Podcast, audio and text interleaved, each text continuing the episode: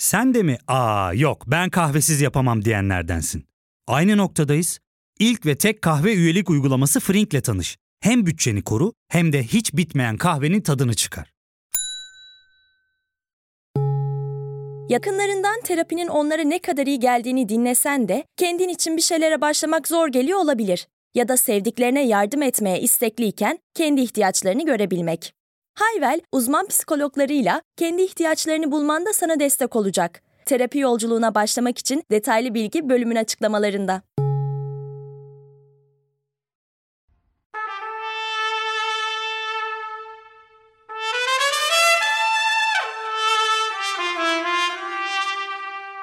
...81 ilimiz vardır ama bazılarını yüklediğimiz duygular biraz farklıdır. Antep deyince bilincimizde canlanan duygular İzmir deyince farklılaşır. Kimi kentler ise kimliksizdir. Öylece vardırlar ama bir duygu yükleyemeyiz onlara. Fakat başkent Ankara o kentlerden biri değil. Politik bir kimliği vardır Ankara'nın. Konya gibi, İzmir gibi politik kimlik değil bu. Osmanlı'nın yüzyıllarca başkentliğini yapan İstanbul'dan sonra Ankara milli mücadeleyi hatırlatır bizlere. Bozkır'ın orta yerinde Kurtuluş Savaşı'nın karargahı olmuş bu küçük Anadolu kenti kurtuluşun da kuruluşun da başkentliğini yapmıştır. Bu nedenle Ankara demek sadece Kurtuluş Savaşı değil, aynı zamanda Cumhuriyet demektir. Fakat Ankara son dönemlerde bu kimliğiyle hiç ilgisi olmayan bir gündemin başrolünde. Kentin kimliğine ilişkin en sembolik arazilerden olan Atatürk Orman Çiftliği üzerine yapılan dev bir tema park, bugün büyük bir hurda mezarlığına dönmüş durumda. Tartışmanın bağlamı Ankara'nın kimliği değil, bu tema parka harcanan ve israf edilen para. Bu bölümde gelin Ankara'yı, Anka Parkı ve Melih Gökçe'yi konuşalım. Ben Ozan Gündoğdu hazırsanız başlayalım.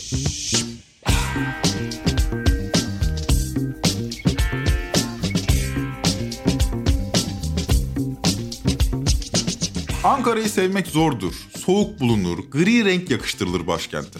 Orada yaşayanlar kenti hep savunmaya çalışır ama derdini de anlatmakta zorlanır, çaresiz kalırlar. Hele ki İstanbul'la karşılaştırılıp zor bir rekabete sokunca iyice ezi veririz başkent. Mesela meşhur hikaye değil mi? Yahya Kemal'e sormuşlar Ankara'nın en çok neyini seversiniz diye. O da demiş ki İstanbul'a dönüş yolunu. Şimdi herkesin dilindedir bu saçma karşılaştırma. Ne kadim bir tarihi vardır bu kentin gerçekten de ne de bir doğal güzelliği. Bozkır'ın orta yerinde bir gariban Anadolu kenti. Nesini seviyorsunuz Ankara'nın derler. Halbuki meşhur Ankara şairi Ahmet Arif'in dediği gibi hasreti nazlıdır Ankara'nın. Öyle bir iki gün gezmekle anlaşılmaz. Bir iki gün gezince de sevemezsiniz. Yaşamanız gerekir. İki Ankara bulunur zihinlerimizde. Biri devlet olan Ankara, bir de 6 milyon insanın evi olan Ankara. Şimdi nasıl anlatsam diye düşünürken yine sözü bir söz üstadına Ahmet Arif'e bırakalım. Şöyle diyor Ankara için. Bakmayın saksıda büyüdüğüne. Kökü altın dağda, ince sudadır. Hatıp çayın öte yüzü ılıman, bulvarlar çakır keyf yeni şehirde. Karanfil sokağında gün açmış, hikmetinden sual olunmaz değil. Mucip sebebin bilirim ve kafi delil ortada. Karanfil sokağında bir camlı bahçe, camlı bahçe içre bir çini saksı, bir dal süzülür mavide. Al al bir yangın şarkısı. Bakmayın saksıda boy verdiğine. Kökü altın dağda, ince sudadır. Kentin Cumhuriyete özdeş bir tarihi olduğu ortada. Öte yandan Cumhuriyet'in göz bebeği olduğu da. O kadar ki bizzat Cumhuriyet tarafından planlanan bir kenttir Ankara. Başkentin planı 1928'de Alman planlamacı Hermann Jansen tarafından hazırlanır. Planda 1977 yılında kentin nüfusunun 300 bin olacağı öngörülmüş. Fakat 1950'den sonra başlayan plansızlık nedeniyle kentin 70'li yıllardaki nüfusu 1 milyona dayanmış. İç Anadolu'dan Ankara'ya yoğun göç yaşanıyor 1950'lerden itibaren. Kentte dolayısıyla Ankaralı yok gibi. Ama şimdi böyle deyince İstanbul gibi de düşünmemelisiniz. İstanbul'da 81 ilden 72 milletten insan bulabilirsiniz. Fakat bugün Ankara'da yaşayanların ekseriyeti Çankırı, Çorum, Yozgat veya Kırşehirlidir. Yani kompakt bir İç Anadolu kentidir Ankara. Karadenizlisine, Egelisine, Akdenizlisine nadiren rastlanır. Bu nedenle yıllar içinde İç Anadolu'nun taşra kültürü başkente hakim hale gelir. Tatlıdır ama serttir Ankara'mız başkenttir Tatlıdır ama serttir Ankara'mız başkenttir Sadece Cumhuriyet'in başkenti değil, Cumhuriyet de yıllar içinde değişir. Çok partili hayat, dışa açılan ekonomi, giderek muhafazakarlaşan toplumsal yapı. Tüm bunlar Ankara'nın da bir kimlik krizine girmesine neden olacaktır. İşte bu kimlik krizi Türk siyasal hayatına son derece orijinal bir kişilik de kazandırır. Kim o? Melih Gökçek. Adana'da yeni bir şey daha bulmuşlar. Bugün gazetede okudum. Hani çocuklar yer ya. Jelibon. Ha, jelibon. Ha, jelibon bulunmuş. Ne demek jelibon bilmiyorum. Yani yer altında 6 milyar dolarlık jelibon bulunmuş. Arka arkaya bulunuyor.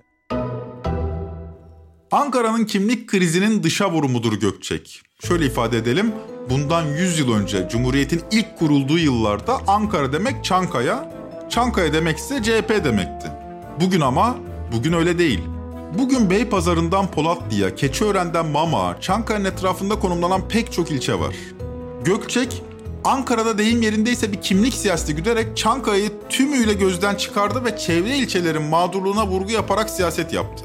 Çankaya hiç hizmet götürmedi demiyorum ama Çankaya'ya götürdüğü hizmette de sık sık CHP'li belediyelerle takıştı. Gökçek Çankaya'da kazanmayı hiç istemedi. Ona çevre ilçeler yetiyordu. 2014 seçim gecesinde de buna vurgu yapıyordu. Mamak'ta AK Parti kazanmış, Sincan'da AK Parti kazanmış, Altındağ'da AK Parti kazanmış. Yeni mahallede ortada gidiyor, Etimesut ortada gidiyor. E, Pursaklar zaten o 17'nin içerisinde. Dolayısıyla her tarafı biz kazanırken hikmet-i ilahi bir de bakıyorsunuz CHP Ankara'da kazanmış. Ya bu tam bir akıl tutulması, tam bir manipülasyon. Böyle bir manipülasyona hiç kimse ama hiç kimse iltifat etmesin. 2014 seçimi unutulmaz bir seçim. Halbuki Gökçe'nin iddia ettiği gibi değil. Çankaya'nın nüfusu saydığı tüm ilçelerin toplamı kadardı. 2019 seçimlerinde de görüldüğü gibi Çankaya'nın sayımı en son biter, kesin sonuçlar ondan sonra ortaya çıkardı. 2014'te Ankara'da Melik Gökçek %44.8 oy alırken rakibi Mansur Yavaş %43.8 oy aldı. Arada sadece 30 bin oy fark vardı. Oran olarak ifade etsek sadece bir puan. Seçim gecesi Ankara'nın elektrikleri de kesilince tartışmalar büyüdü. Türk siyaseti trafoya kedi girdi deyimini de kazanmış oldu. Çünkü şaibeler üzerine Enerji Bakanı Taner Yıldız seçimden hemen sonra bu açıklamayı yapmıştı. Bir trafo merkezine bir kedi girdi ve kısa devre yaptı. Yani bu yaklaşık 3,5 metreden 4 metreden atlayan bir kedi bunu yapabiliyor. Gökçek Ankara'nın koltuğuna oturmuştu oturmasına ama o koltuk bu sefer o kadar rahat değildi.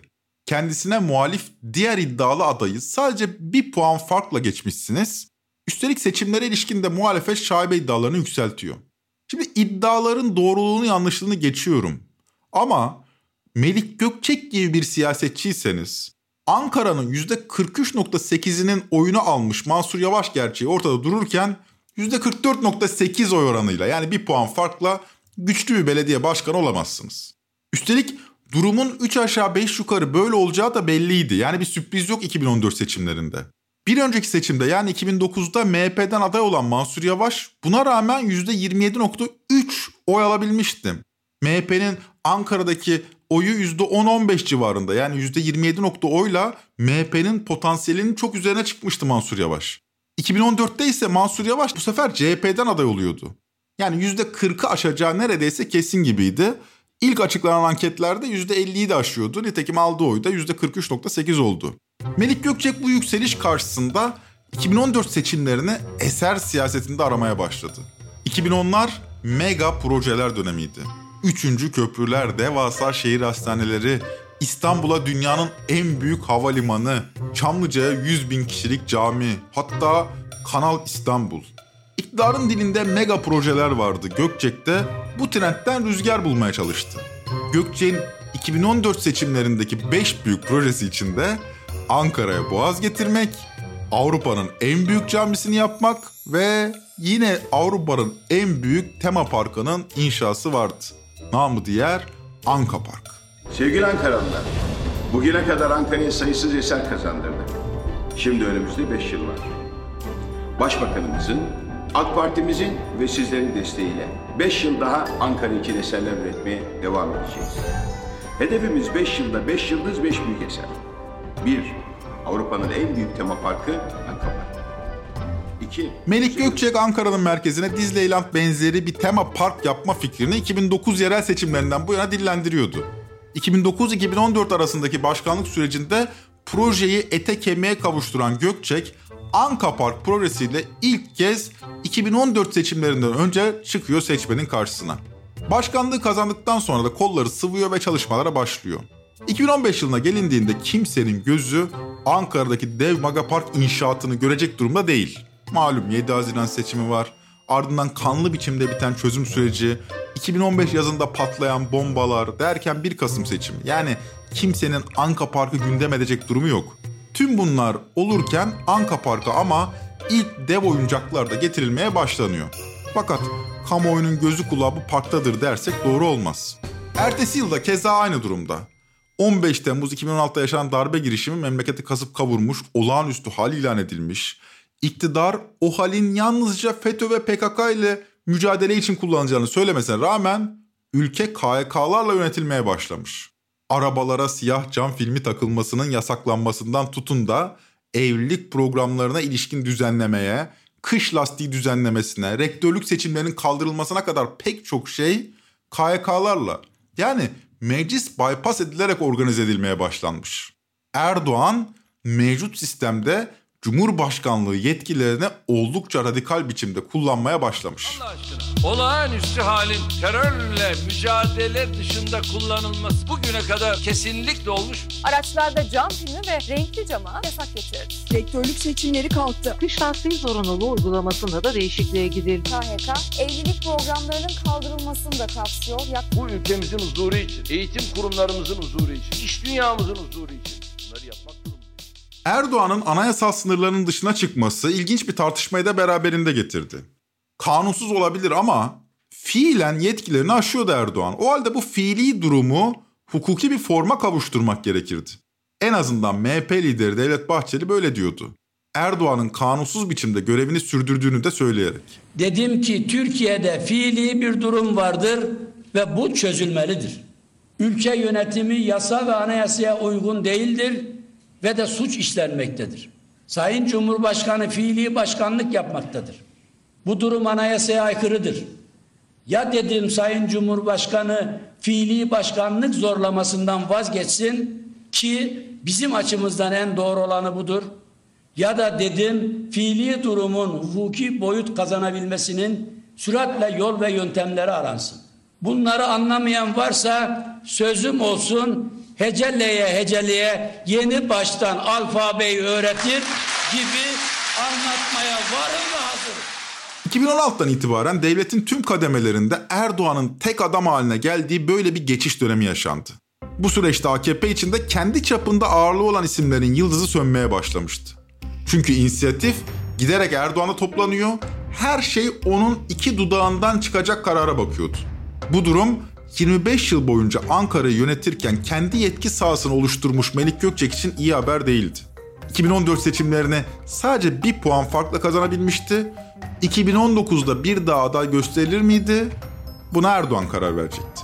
Üstelik vitrin projelerinden biri Anka Park da Ankaralıların alay konusu olmaya başlamıştı. Gökçek, Anka Park'ın reklamı için şehrin dört bir yanına dinozor heykelleri yerleştiriyor, kent kimliksizleştiriliyordu. Cumhuriyetçiler dinozor heykellerini eleştirirken İslami kesimde de rahatsızlık artıyordu. Yani Melik Gökçek'i bu projesini destekleyen var mıydı dersek Gökçek'ten başkası yoktu. Mesela Cübbeli Ahmet. Cübbeli Ahmet de 2017'de Ankara'nın dinozorlarının diline dolamıştı. Bak Melik Gökçek'in dinozorları kalktı görüyorsunuz. Ankara'yı heykel doldurmuş ya. İşi gücü heykelcilik. Dinozorlar gidiyor yavaş yavaş dinozorlar.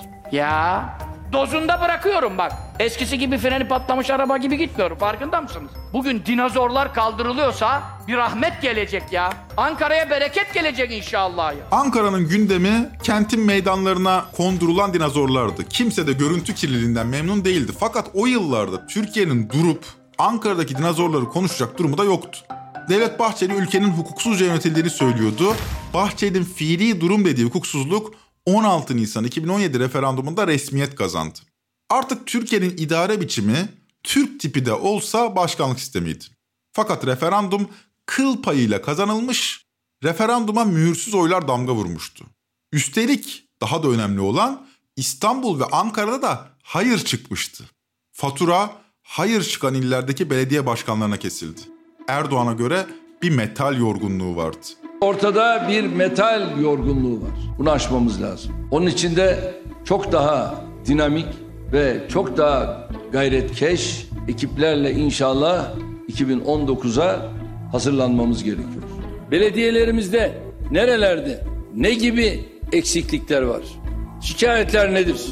Bunların üzerine gitmemiz gerekiyor. Bu konuşmanın hemen ardından sırasıyla İstanbul Belediye Başkanı Kadir Topbaş, Niğde Belediye Başkanı Faruk Akdoğan ve Düzce Belediye Başkanı Mehmet Keleş istifa ettiklerini duyurdular. Belli ki istifalar bizzat Erdoğan tarafından isteniyordu. Fakat kulislere daha çok istifa olacağı bazı belediye başkanlarının istifa etmekte direndikleri yansıyordu. Erdoğan kaç belediye başkanının direndiğini 25 Ekim 2017'de telaffuz etti. 3 belediye başkanı istifa etti, 3 belediye başkanı daha istifa edecek dedi. 3 belediye başkanımız istifalarını verdiler. Şimdi 3 belediye başkanımız daha var. İstifası istenen belediye başkanları Ankara, Bursa ve Balıkesir'in belediye başkanlarıydı. Üçünün de istifa etmek istemediği biliniyordu. Erdoğan'ın 3 başkan daha kaldı demesinin ardından 28 Ekim 2017'de yani 3 gün sonra Ankara Belediye Başkanı Melik Gökçek Erdoğan istedi diye istifa ediyorum. Emir demiri keser diye devam etti. Tekrar ediyorum. Ben bir dava ahlakından geliyorum. Benim davamda nefse uymak yoktur. Benim davamda şahsi çıkarlar için davaya zarar vermek yoktur. Benim davamda emir demiri keser.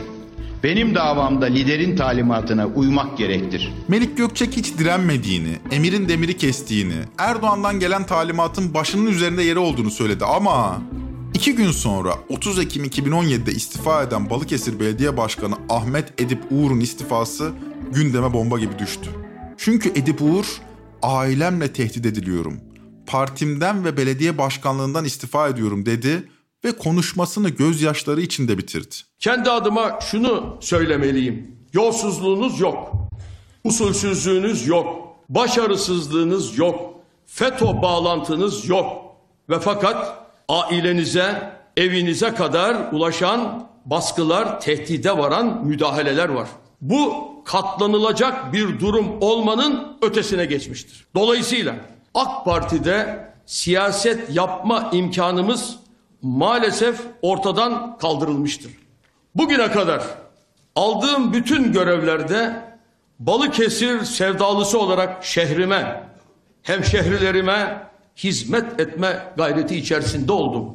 Hepinize, bütün hemşehrilerime, siyaset yaptığım yol arkadaşlarıma, çalışma arkadaşlarıma ve bu uzun mesai yıllarında bana destek olan aileme teşekkür ediyorum. Yani Edip Uğur'un konuşmasından edindiğimiz izlenime göre işler hiç öyle güllük gülistanlık değildi. İstifa etmekte direnen belediye başkanları ailelerine varıncaya kadar tehdit edilebiliyordu. Direnenlerden biri de Melik Gökçek'ti. O da günün sonunda istifa etmişti ama direnmişti. Melik Gökçek'in başkanlık koltuğundan kalkmasıyla birlikte belediye meclisi Ankara Belediye Başkanı olarak Mustafa Tuna'yı atadı. Anka Park meselesi de böylece yavaş yavaş gündemimize gelmeye başladı. Çünkü Mustafa Tuna 25 yıllık Gökçek iktidarının ardından belediyede mali olarak büyük bir yolsuzluk ve israf düzeninin hüküm sürdüğünü ima etmeye başlamıştı. Tuna'nın hedefinde belediyenin hafriyat gelirleri vardı.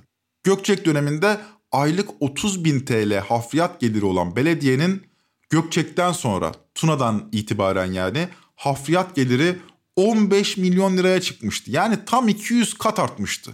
Hafriyat gelirleri birileri tarafından iç ediliyordu. Bizim daha önce belediyeye bu hafriyattan gelirlerimiz aylık 30 bin liraydı, 30 bin TL'ydi belediyeye geliri. Şu anda bize devrolduktan sonra hafriyat gelirlerimiz aylık ortalama 15 milyon TL e, oldu. Gökçek hakkında CHP muhalefeti hep yolsuzluk suçlaması yapardı. Biraz önce değindik.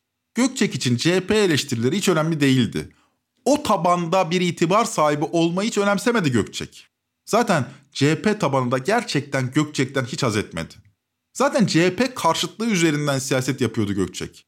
Ama bizzat Erdoğan'ın atadığı yeni başkan Mustafa Tuna'nın Gökçek hakkında yolsuzluk iması Gökçek için yeni bir gelişme sayılırdı. Zaten 2015'te yani Gökçek'in kıl payı seçilmesinin ardından bir sene sonra Bülent Arınç'tan da o meşhur parsel parsel açıklaması gelmişti. Mustafa Tuna'nın açıklamasının ardından artık çanlar Gökçek için çalmaya başladı. İşte bu koşullar altında 31 Mart 2019 seçimlerine gidiliyordu. CHP'nin adayı beklendiği üzere Mansur Yavaş olmuştu. Üstelik bu sefer favori olarak gösterilen de Mansur Yavaş'ın kendisiydi. AKP ise seçimden önce Ankaralılara bir eser gösterme telaşındaydı. Böylece Anka Park seçimden sadece 11 gün önce 20 Mart 2019'da açıldı. Açılışa Melik Gökçek de davet edildi. O da konuşma yaptı. Cumhurbaşkanı Erdoğan da açılıştaydı. Ya fark ettin mi? Biz en çok kahveye para harcıyoruz. Yok abi, bundan sonra günde bir. Aa, sen Frink kullanmıyor musun? Nasıl yani? Yani kahvenden kısmına gerek yok.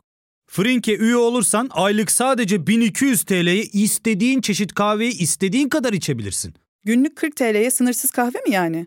Çok iyiymiş. Aynen. Hatta şu anda 200 TL'lik bir indirim kodu da var. E hadi hemen indirip üye ol da bu fırsatı kaçırma.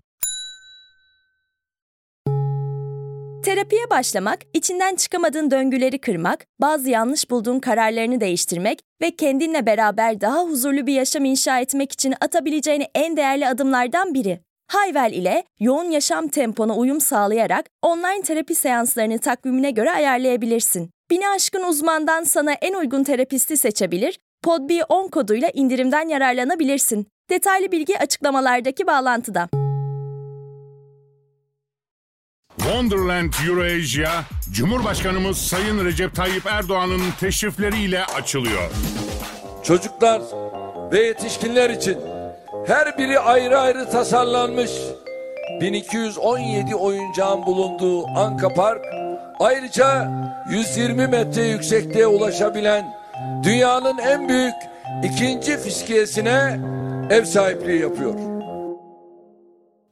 Yani 2019 seçimlerine giderken iktidarın en çok önem verdiği eserlerden biriydi Anka Park. Fakat mimarı siyaseten oldukça yıpranmış bir figür olarak Melih Gökçek'ti. 31 Mart 2019 Ankara seçimi bu haliyle sürpriz sonuçlanmadı. Zaten 2014'te başkan olması gerektiği yani seçimi aslında kazandığı düşünülen Mansur Yavaş Ankara'da rahat bir galibiyet aldı. Gözler bu sefer Gökçek dönemi yolsuzluklarının ifşasına kilitlenmişti. Öyle ya Bülent Arınç'ın Ankara'yı parsel parsel sattı dediği, Mustafa Tuna'nın kentin hafriyat gelirlerini iç ettiğini ima ettiği Gökçek bu sefer bizzat muhalefetin denetiminden geçecekti. Mansur Yavaş'ın ilgi odağında ise Anka Park vardı. Yavaş'ın Anka Park eleştirirken kurduğu bağlam ise parkın dev bütçesiydi. Belediye başkanı olduktan sonra sık sık Anka Park'ı gündeme taşıdı Mansur Yavaş. Ben ilk defa sizin programınızda söylemiştim. Anka Park'ın maliyeti 750 milyon dolar Evet, demiştim öyle. ve çok gürültü kopmuştu. Çok büyük para Çok hata yapmışım. 801 milyon dolar. 801 milyon 801 milyon dolar oraya gömülmüş. Şimdi denebilir ki bu kadar büyük bir harcama kalemi dururken daha nasıl eleştirilebilir ki Anka Park? Şimdi birincisi Anka Park'ın yapıldığı arazinin Atatürk Orman Çiftliği olması. Atatürk bu çiftliği hazineye bağışlarken zirai faaliyetlerin devam etmesini şart koşuyor. Dolayısıyla AOÇ'ye dev bir Luna Park yapılması miras hukukuna aykırı. Aynı zamanda Atatürk'ün manevi hatırasına da saygısızlık. Fakat hatırlarsanız zaten bu yolu Cumhurbaşkanı Erdoğan döşemiş, aynı araziye büyük bir başkanlık sarayı yaptırmış, Danıştay Sarayı'nın yapılmasını kanuna aykırı bulunca da Erdoğan saray kadar başınıza taş düşsün demişti. Yatıyorlar kalkıyorlar. Bakıyorsun ana muhalefeti kaçak saray. Yavru muhalefeti kaçak saray. Kaçak saray kadar başınıza taş düşsün. Yani aslında Cumhurbaşkanlığı külliyesine ilişkin ilk Danıştay kararı Erdoğan'ın zorlamasıyla kaduk hale getirilmeseydi Anka Park diye bir şey de olmazdı. Bunun dışında başkentten bahsediyoruz. Bir kimliği olan bir kent bu. Son 20 yılda AVM'lerle dolmuşken bir de devasa bir tema park kentin kimliğinin tümüyle değişmesi anlamına geliyordu. Fakat bunların yanında öne çıkan eleştiri Mega Park'ın bütçesi oldu. Bunda sanırım ekonomik krizinde etkisi var. Yani bunca yoksullaşma karşısında ister Gökçe'nin iddia ettiği gibi 400 milyon dolar olsun, ister Mansur Yavaş'ın iddia ettiği gibi 800 milyon dolar olsun, böyle bir paranın Luna Park'a harcanması tepki çekiyor. Anka Park Mart 2019'da açılıyor. İşletmeci firma tarafından da işletilmeye başlanıyor. Fakat Ankaralı bu mega parka beklendiği gibi rağbet falan göstermiyor. Kimse uğramıyor Anka Park'a.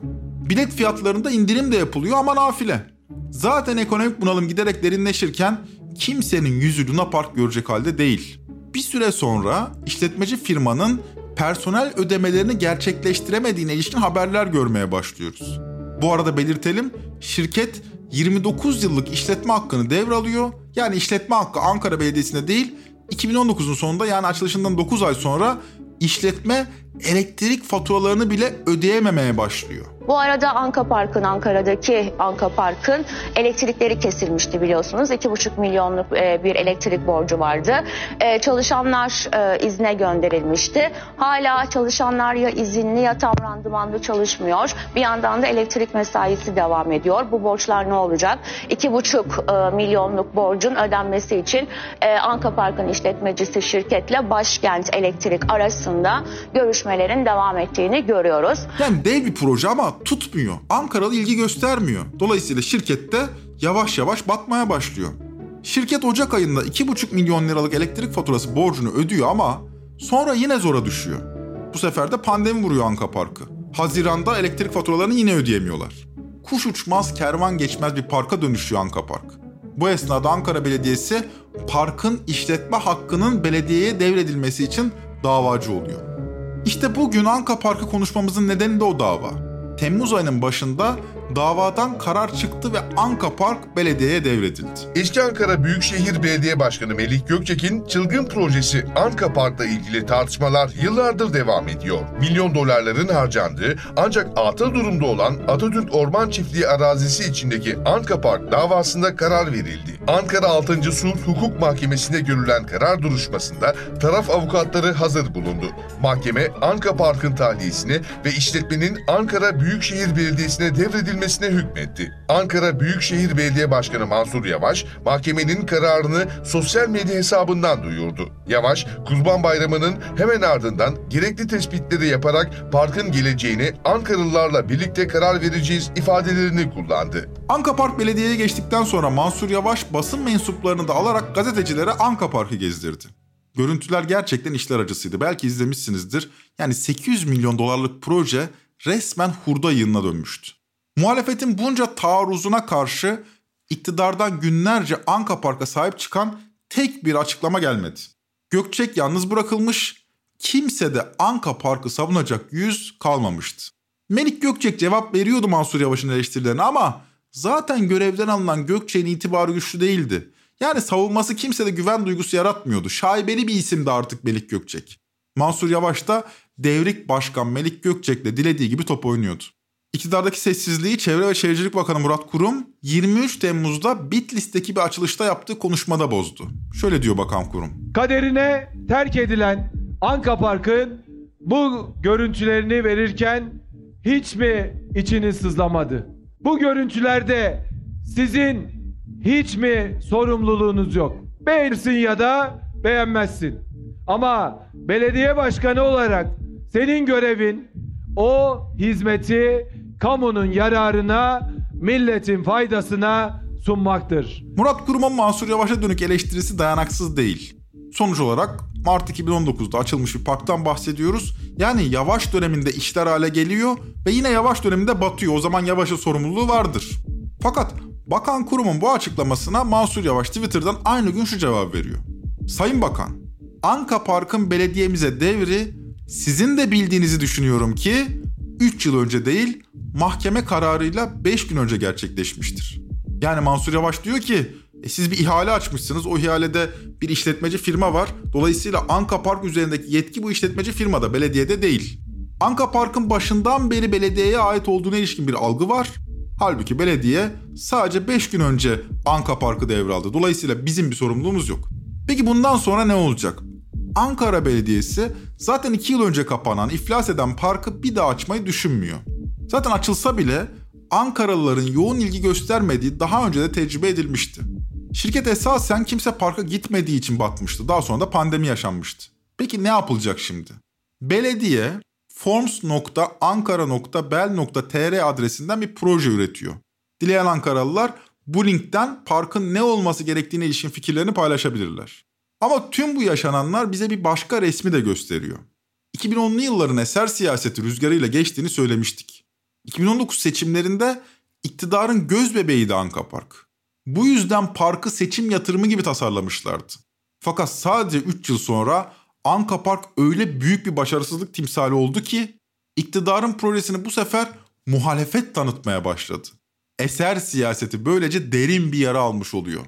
Gazeteci Kemal Can eser siyasetini bir yıl önce Medyaskop'ta şöyle yorumlamış. Ama Erdoğan'ın bu tür inat projeleri işte Taksim Topçu Kışlası, bu Kanal İstanbul filan işte daha önce bu üçüncü köprü, bu otoyollar filan hikayelerinde de hep gördük. Bunu hep işte eski Türkiye'yi bir tür tasfiyenin siyasi sembolleri olarak görüyoruz. Taksim'de cami, Çamlıca'ya cami filan meselelerinde de hep görüyoruz.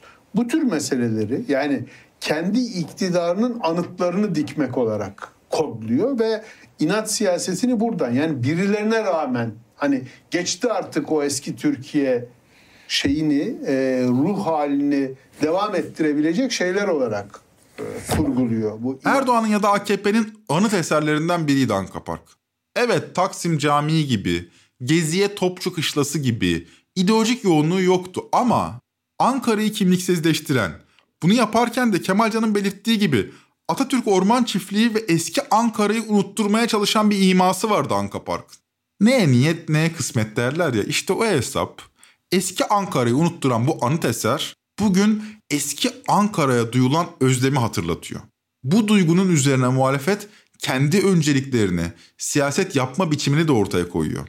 Meral Akşener'den dinleyelim. Konuşma henüz 3 gün önce Anka Park'ta yapıldı. Anka Park Türkiye'nin geleceği açısından Türkiye'de bugüne kadar yapılmış pek çok yolsuzluğun, israfın e, somut hepinizin gördüğü hali bu. Yani Türkiye'deki herkesin kendi şehrinde yaşadıklarının bir büyük ölçüsü bu. Sayın Başkanım söyledi. 14 milyar liraya 801 milyon dolara neler yapılır? Ama ben bir de şunu söyleyeyim size. 14 milyar liraya KYK yani o gençlerin bütün borçları silinebilinirdi. Sadece faizi değil, tüm borçları silinebilinirdi. EYT'lilerin birçok problemi çözülebilirdi. Bu kadar büyümezdi. Trend Topik'te hızlı akan gündemi yavaşlatmaya çalışıyoruz. Haber takibini sosyal medyanın hızına adapte etmiyor, salim kafayla yapmaya çalışıyoruz. Dünyada da büyüyen slow journalism akımının bir podcast örneğini oluşturmaya çalışıyoruz. Bu nedenle Anka Park meselesini sadece kaç paraya mal olduğu gibi basit bir tartışmayı derinleştirerek ele almadık. Zaten Melik Gökçek de daha ucuza mal olduğu iddiasını sürdürürken aslında bana kalırsa havanda su dövüyor. Kaç paraysa kaç para. Ha 400 ha 800 milyon dolar. Fakat günün sonunda tablo belli. Bunca yoksulluk karşısında eser siyasetiyle seçmenin zihnini manipüle etmeye çalışan anlayış Anka Park çöplüğüne atılmış durumda. AKP belediyeciliğiyle övünen, yereli ve merkezi tutmaya çalışan bir iktidardı. Şimdi büyük şehirleri kaybetmiş durumda. AKP belediyeciliği denince de akla gelen bir hezimet olarak Anka Park'ı anlatmış olduk. Trend Topi'yi Podbi Medya ile beraber hazırlıyoruz. Bir sonraki bölüme kadar koltuk düşkünü idarecilerin zihninizi manipüle etmediği günleriniz olsun. Hoşçakalın.